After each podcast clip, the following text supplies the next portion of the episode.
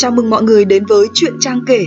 Mình tên là Trang, mình sinh năm 90 và đang sống ở Hà Nội. Mình là một người nhạy cảm và rất hay suy nghĩ về những chuyện xảy ra trong cuộc đời của mình. Ngoài ra, mình có một trí nhớ khá tốt, vì thế mình có rất nhiều những câu chuyện để kể.